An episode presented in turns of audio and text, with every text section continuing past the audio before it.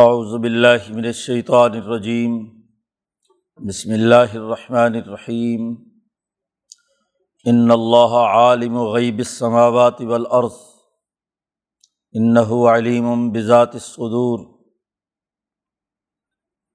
هو الذي جعلكم خلائف في الارض، فمن كفر فعليه كفره ولا یزید الکافرین کفرحم عند ربهم اللہ مقتا۔ ولا یزید الکافرین کفرحم اللہ خسارہ الارائی تم شرکا اکم الدین تدعون من دون اللہ۔ ارونی ماضا خلق من الارض ام لهم شرکن فی السماوات۔ ام آتیناہم کتابا فہم علی بینۃ منہ۔ بل این یعید الظالمون بعضهم بعضا اللہ غرورا۔ ان اللہ یمسک السماوات والارض ان تزولا ولئن زالتا ان امسکہما من احد من بعده انه كان حلیما غفورا واقسموا باللہ جہد ایمانہم لئن جا اہم نذیر الکون اہدامن احد العمم فلما جا اہم نذیر مازاد اللہ نفورا استقبار فل عرض و مکر سی ولا یحیق المکر سی و اللہ بہل فہل ضرون اللہ سنت الاولین فلن تجد السنت اللہ تبدیلا ولن تجد علی سنت اللہ تحویلا اولم یسیر فل عرض فین ضرو کئی فقان عاقبۃ الزین من قبل وقان و اشد منہم قوہ و ماکان اللہ لیجزہ من شعی ان ولا فل عرض انََََََََََََََََََََََََََََََََََََََََََََََََََََََََََََََََََََََََََََََََََََََ ولو ولو یواخذ اللہ الناس بما کسب ما ترک علی ظہرها من دابہ ولاکن یوخرهم الى اجل مسمہ فیدا جا اجلحم فعن اللہ کان بعبادہ بصیرہ صدق اللہ العظیم۔ یہ صورت فاتر کا آخری رقوع ہے۔ فطرت انسانی کی ابھار کے لیے اور ان میں اجتماعیت پیدا کرنے کی دعوت کے اصول اس صورت میں بیان کیے جا رہے ہیں۔ اب صورت کا اختتام ہے۔ جس اللہ نے انسانوں کو ان کی فطرت پر پیدا کیا ہے، آسمان و زمین اور کائنات کی تمام چیزوں کو، اور اس کے اساس پر انسانوں کو مخاطب کیا گیا تھا، یا یو الناس، تین دفعہ اس صورت مبارکہ میں آیا ہے اور تینوں دفعہ اس حقیقت کی طرف توجہ دلائی ہے کہ تمہیں اپنی فطرت کو نکھارنا ہے اور فطرت انسانی کے منافی تمہارے اعمال وہ تمہاری بے بصیرتی دلوں کے مردہ ہونے اور انسانیت دشمنی پر مبنی ہے۔ اس لیے اپنے آپ کو صحیح طور پر ایک سچا انسان بنانے کے لیے تمہیں اس کتاب مقدس قرآن حکیم کی تعلیمات کو ماننا اور اس پر عمل کرنا ہے۔ پچھلے رقوع میں واضح کیا گیا تھا کہ وہ سچی جماعت جو اس کتاب پر عمل کرنے والی ہے، اس کے لیے جنت کے کون سے انعامات ہیں؟ اور جو لوگ انکار کرنے والے ہیں، ان کے لیے کیا سزا ہے؟ بالکل آخری آیت میں جہنم میں جانے والوں کا ایک مکالمہ ذکر کیا تھا۔ کہ ربنا اخرجنا نعمل صالحن غیر الدی کنہ نعمل۔ اے اللہ ہمیں یہاں جہنم سے نکال دے تو ہم بہت اچھے عمل کر کے آئیں گے اور جو پہلے غلط اب تک عمل کرتے رہے وہ نہیں کریں گے۔ اللہ نے پہلے تو یہ کہا کہ اولم نعمر کم مائے تذکر فی من تذکرہ۔ اتنی لمبی عمر تمہیں دنیا میں دی تھی پچاس، ساٹھ سال، سو سال۔ وہاں تو تم نے نصیحت حاصل نہیں کی، اعمال درست نہیں کیے۔ اب واپس جا کر اگر تمہیں بالفرض نکالا بھی جائے، تو تم کیسے درست عمل کرو گے؟ اس پر اگلی دلیل یہاں سے دی کہ ان اللہ عالم و غیب السماوات والارض۔ اللہ تعالیٰ آسمانوں اور زمینوں کی تمام چھپی ہوئی باتوں کو جانتا ہے۔ شروع صورت میں تھا کہ فاطر السماوات والارض۔ اللہ تبارک تعالیٰ کی حمد و ثناء اس پر کہ اس نے آسمان و زمین کو اس کی فطرت کے مطابق بنایا ہے۔ ہر چیز ایک فطرت کے مطابق کام کر رہی ہے۔ اور فطرت کی حقیقت شروع صورت میں بیان کی گئی تھی کہ مولانا سندھی فرماتے ہیں کہ کسی چیز کی حقیقت، خواص، خاصیتیں اور اس کے اثرات و نتائج متعین کرنا یہ فطرت کہلاتی ہے۔ تو آسمان و زمین کی تمام بنیادی حقائق اور ان کے اوصاف و خصوصیات اللہ نے مقرر کیے ہیں۔ تو اللہ تعالیٰ اس آسمان و زمین کی تمام غیب کو بھی جانتا ہے۔ کیونکہ جو بنانے والا ہے، اوصاف اور خصوصیات کو مقرر کرنے والا ہے، چیزوں کی حقیقت تخلیق کرنے والا ہے، تو وہ اس کی ہر ظاہری اور چھپی بات کو بھی جانتا ہے۔ تو اللہ تعالیٰ جانتا ہے کہ یہ لوگ جو جو دعویٰ کر رہے ہیں کہ ہمیں واپس جانے کا موقع ملا تو اچھے عمل کریں گے، تو ایسا ممکن نہیں ہے۔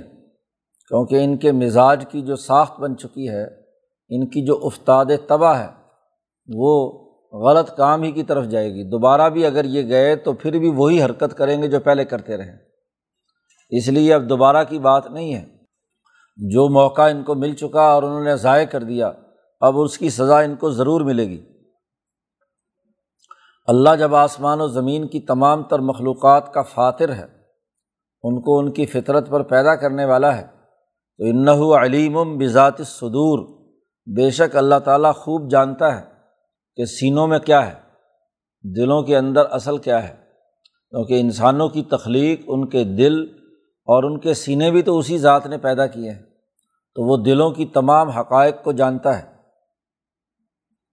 علیم جالکم خلائی فل عرض وہی ذات ہے جس نے تمہیں زمین میں خلیفہ بنایا، قائم مقام بنایا۔ آج سے پہلے تمہارے آبا و اجداد اس زمین پر بستے تھے، اس سے پہلے تمہارے دادے پردادے بستے تھے۔ آج تم اس زمین کے وارث ہو، تم ان کے نائب اور خلیفہ ہو۔ یہ خلافت اور یہاں اس اس وقت تمہیں قائم مقام بن کر زندگی بسر کرنے کا موقع بھی اسی ذات نے دیا ہے۔ ذات باری تعالیٰ نے، جس نے تمہیں فطرت پر تخلیق کیا ہے، تو وہی تمہیں اس زمین میں خلیفہ بنانے والا ہے۔ اب فمن کفرا، جو اس ذات باری تعالیٰ کا انکار کرتا ہے، اپنے فطرت کے تقاضوں کو نہیں ابھارتا۔ فقیر الا ہونے کے باوجود اپنی احتیاط اللہ کے حضور میں پیش نہیں کرتا، تو فعل ہی کفر ہو تو اس کے کفر کی سزا بھی اسے ہی ملے گی۔ اس نے اپنی فطری ترقی کو روک لیا۔ تو جو آدمی اپنی فطری ترقیات کے لیے کردار ادا نہیں کرتا، اپنے آپ کو تنزل کے راستے پر ڈالتا ہے، تو اس کی سزا بھی اسے ملنی ہے۔ اور ولا یزید الکافرین کفر ہم عند ربہم اللہ مکتا کافروں کا کفر اپنے پروردگار کے سامنے سوائے جی خرابی، گمراہی اور بیزاری کے اور کیا پیدا کرے گا؟ کیونکہ کفر اپنے رب کا، رب وہ جو نقص سے کمال تک پہنچانے والا ہے، جس نے تمہاری تخلیق کی ہے، تمہاری فطرت کو ترقی دینے کے راستے پر تمہیں گمزن کرنے کی ہدایات دی ہیں۔ تو ایسے پروردگار کو، ایسے پالن ہار کو نہ ماننا، اس کا کفر کرنا، یہ سوائے ناراضگی کی اور کیا پیدا کرے گا؟ یہاں پہلے کہا مکتا کافروں کا کفر اپنے پروردگار کے یہاں مقت یعنی اس کی ناراضگی اور غضب کے علاوہ اور کیا اضافہ کرے گا؟ جس نے احسان کیا ہو، جس نے انعامات دیے ہوں اور بغیر مانگے زندگی دی ہو، اس کا انکار کرے تو سوائے ناراضگی کے اور کیا ہوگا؟ دوسری دفعہ جملہ کہا، ولا یزید الکافرین کفر ہم اللہ خسارہ کافروں کا کفر سوائے خسارے کے اور کیا دے رہا ہے؟ قل، اے محمد صلی اللہ علیہ وسلم، ان سے کہہ دیجیے آرائی تم شرکا اکم الزین تدون مندون اللہ؟ بھلا ذرا دیکھو تو صحیح اپنے ان خداؤں کو، جنہیں تم اللہ کو چھوڑ کر پوجتے ہو، جن کو تمہیں اللہ کا شریک ٹھہرا رکھا ہے، ذرا دیکھو تو صحیح، ارونی مادہ خلق و من العرض عملہ ہم شرکن فسماوات ذرا مجھے دکھلاؤ تو صحیح کہ انہوں نے زمین میں سے کون سی چیز پیدا کی ہے؟ یا آسمان کے بنانے میں ان میں سے کون اللہ کے ساتھ شریک تھا؟ جو تم انہیں اللہ کا شریک ٹھہراتے ہو، تو کیا زمین میں انہوں نے کوئی چیز تخلیق کی ہے؟ جی خالق و من العرض زمین میں سے کوئی چیز پیدا کی ہو پوری زمین پیدا کرنا تو بہت بات کی بات ہے، تو اس زمین میں سے کسی اور چھوٹی موٹی چیز کے پیدا کرنے میں انہوں نے کوئی اللہ کے ساتھ شرکت کی ہو؟ ذرا دکھاؤ تو صحیح مجھے۔ عملہ شرکن فسماوات یا آسمانوں کے بنانے میں یہ کوئی اللہ کے ساتھ شریک ہوئے ہوں۔ تو غضب خدا کا جو نہ اللہ کے ساتھ آسمان بنانے میں شریک، نہ زمین کی پیدائش میں شریک، ان کو تم اللہ کا شریک ٹھہراتے ہو۔ کوئی عقل سے کام لو، اپنی فطرت کو مسخ بت کرو۔ آسمان و زمین کی فطرت اور اس کی ہر چیز سوائے اللہ کی اور کسی نے نہیں بنائی۔ جب اس نے بنائی ہے تو اسی کی طرف کیوں متوجہ نہیں ہوتے؟ چلو، تم مجھے دکھا نہیں سکتے کہ زمین کی اور آسمان کی کون سی مخلوق انہوں نے بنائی ہے۔ تو چلو ایک اور ہاں جی آپشن ہو سکتا ہے وہ یہ کہ ہم آتے نہ ہم کتاباً، یا ہم نے ان کو کوئی کتاب دی ہے، کوئی تحریر آئی ہے ان کے پاس۔ ہاں جی کہ یہ لوگ جو ہیں، فہم اعلیٰ بینتم من ہو کہ اللہ کی طرف سے ان کے اوپر کوئی حجت اور دلیل ان کے پاس ہو کہ دیکھو جی اس کتاب میں جو اللہ نے نازل کی تھی، اس میں لکھا ہے کہ یہ میرے ساتھ شریک ہے تو نہ تم ان کا کوئی کام دکھاتے ہو آسمان میں، نہ زمین میں۔ جی اور نہ ہی تم ذات باری تعالیٰ کی طرف سے کوئی پروانہ دکھاتے ہو، کوئی کتاب دکھاتے ہو جس میں یہ ثابت ہو کہ انہوں نے کوئی حرکت کی ہے یا کوئی شریک ہے اللہ کے۔ بل یعید الظالمون بعض ہوں بعض اللہ غرورہ یہ تو ظالم ہیں جو ایک دوسرے کو دھوکہ دے رہے جی ان کے آبا و اجداد، ان کو دھوکہ دیا تھا۔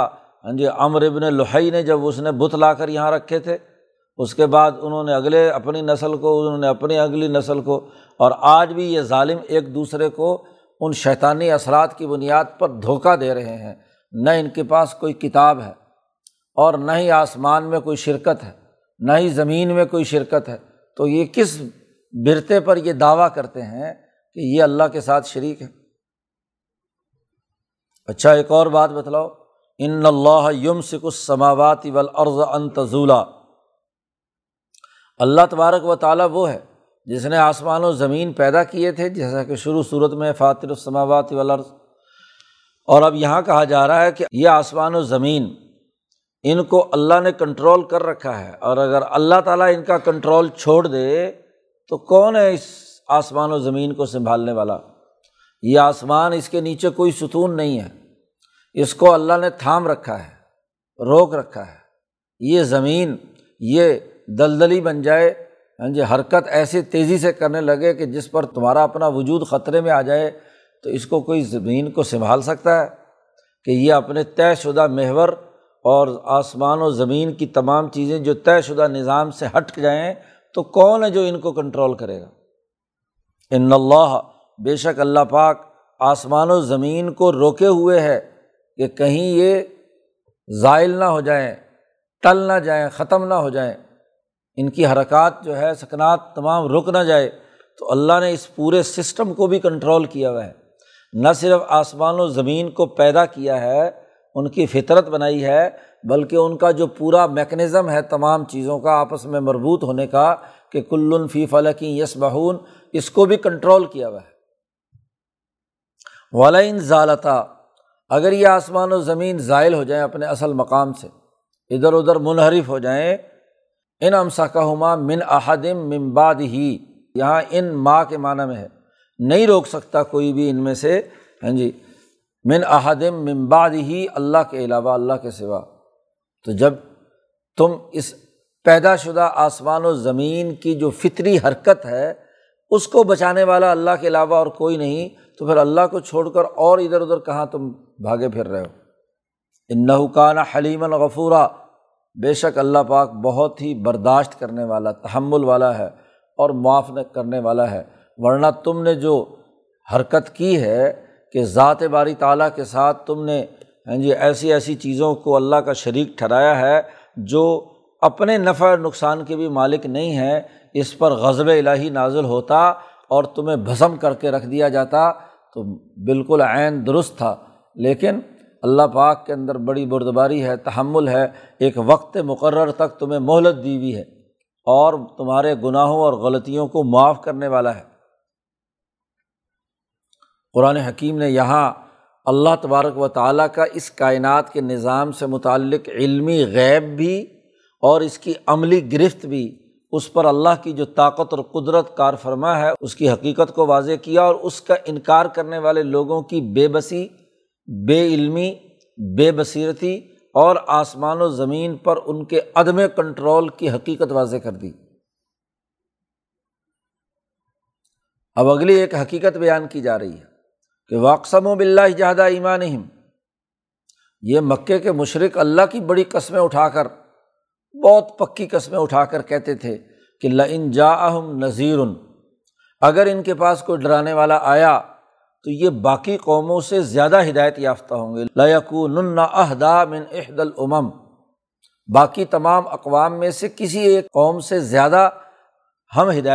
لقن حضور صلی اللہ علیہ وسلم کی آمد سے پہلے یہود و نصارہ، چونکہ یہ شام وام کا سفر کرتے رہتے تھے تجارت میں، اور وہاں یہودیوں کی بد اخلاقیاں، خرابیاں ان کے سامنے آتی تھیں لین دین میں، تو یہ کہتے تھے کہ چونکہ ہمارے پاس تو کوئی نبی آیا نہیں ہے، تمہارے پاس اتنے بڑے بڑے نبی آئے ہیں موسا علیہ السلام، عیسیٰ علیہ السلام، اور تم ان کی بات پوری مانتے نہیں ہو۔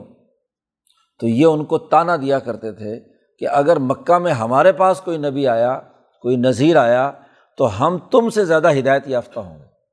تم سے زیادہ ہم دین پر عمل کریں گے۔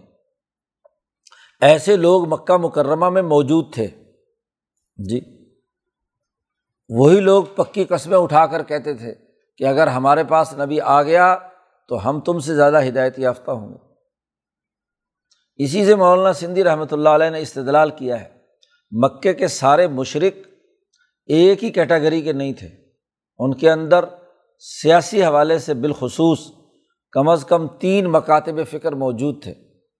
ایک وہ جو ایرانیوں کے زیر اثر، بت پرستی کے اندر مبتلا ہوئے، جو امر ابن لوہائی ایران اور عراق سے لے کر آیا تھا پتھروں کے بت۔ تو جو مجوسیوں کے تصورات تھے، ان کے ساتھ اپنی وابستگی رکھتے تھے۔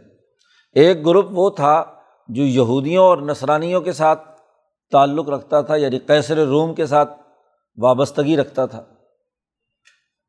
جیسے یہ ورقہ ابن نوفل بھی عیسائی ہو گئے تھے۔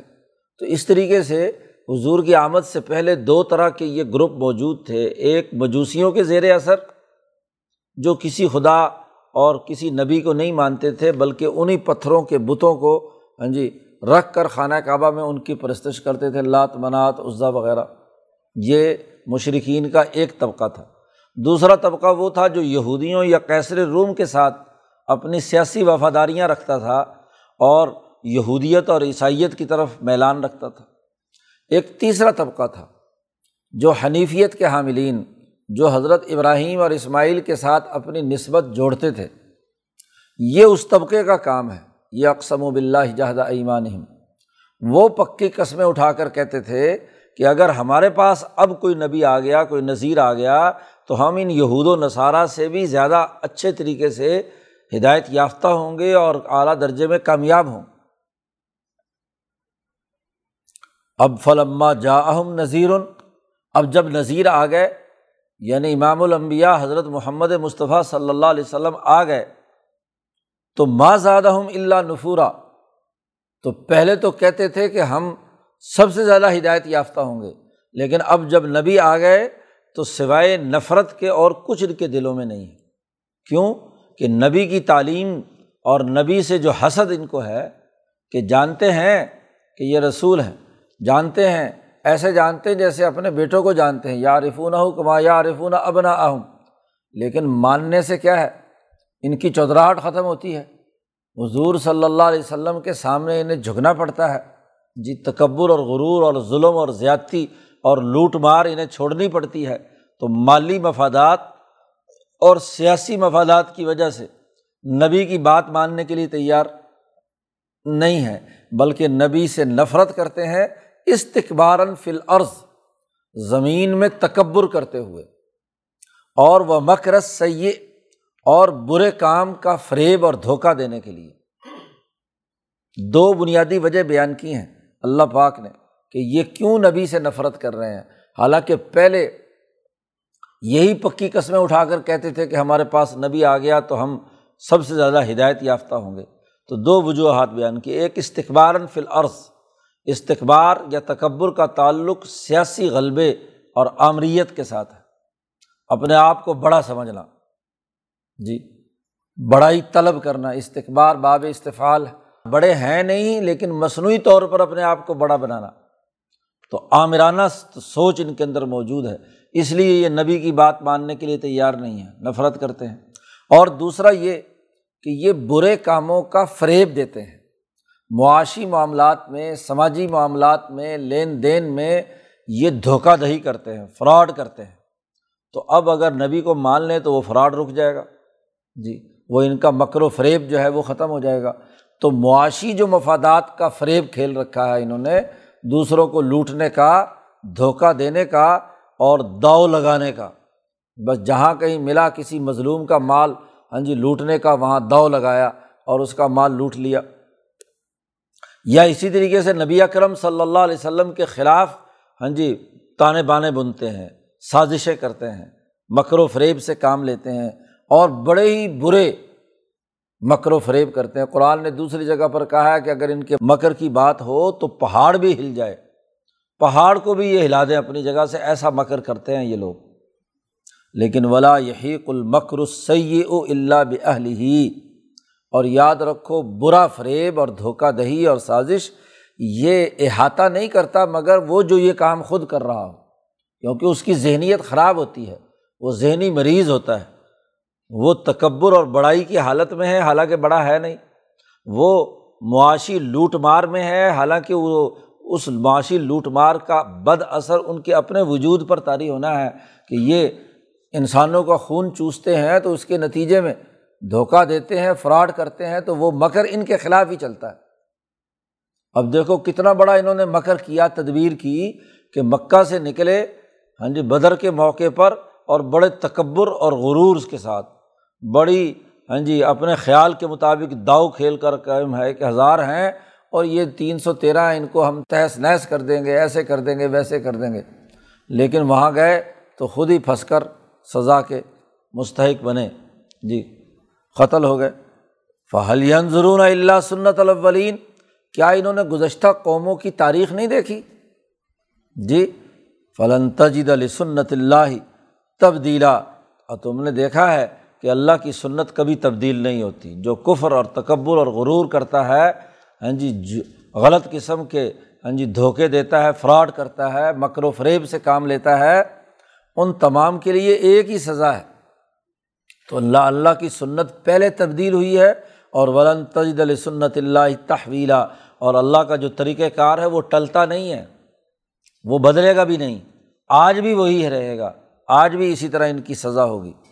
اولم یسیر و فلرز کیا انہوں نے زمین میں سیر نہیں کی؟ فین ضرو اور یہ دیکھتے کہ کئی فقان عاقبۃ اللہ ضین قبل ان سے پہلے لوگوں کا انجام کیا ہوا؟ حالانکہ وہ ان سے زیادہ طاقتور تھے۔ قوم عاد اور قوم سمود کے بارے میں کہا ہے کہ تم سے زیادہ طاقتور، تم سے زیادہ مال والے، تم سے زیادہ صلاحیتیں رکھنے والے، ان کو اللہ تعالیٰ نے عذاب میں تباہ و برباد کیا تو تم کس باغ کی مولی ہو؟ تم کیسے کیا ہے؟ ہاں جی کہتے ہو کہ ہمیں کوئی سزا نہیں ملے گی۔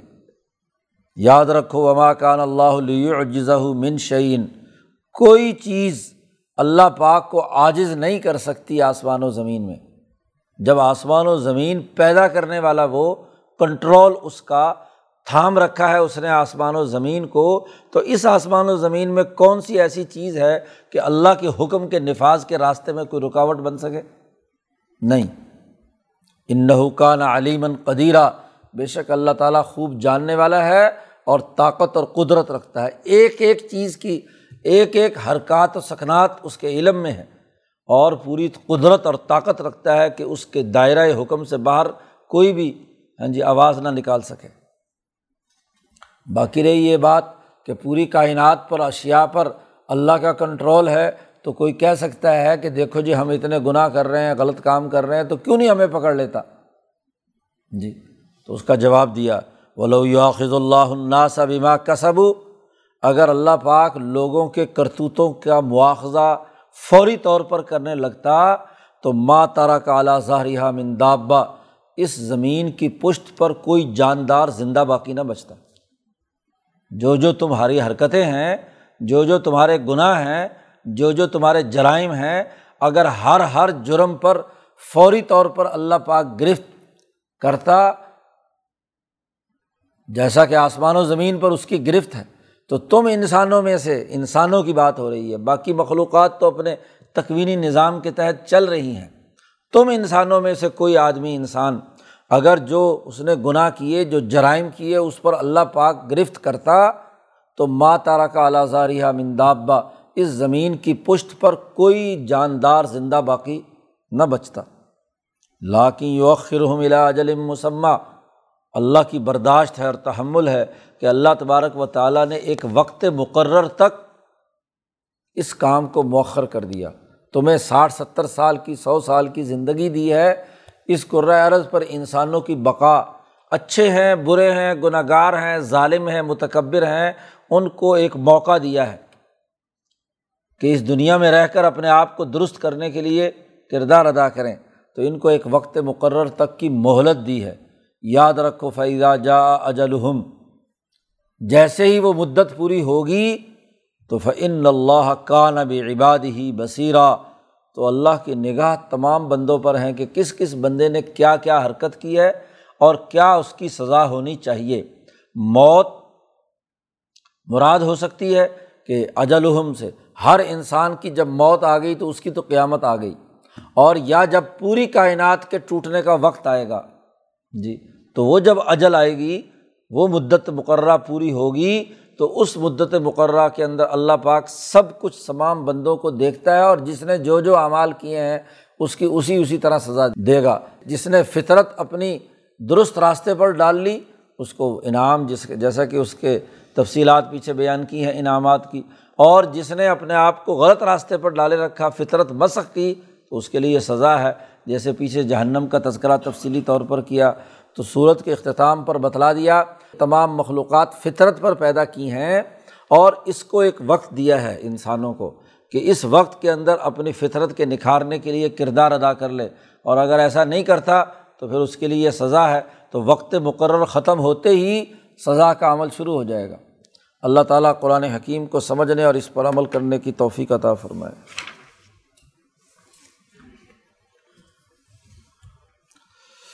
اللہ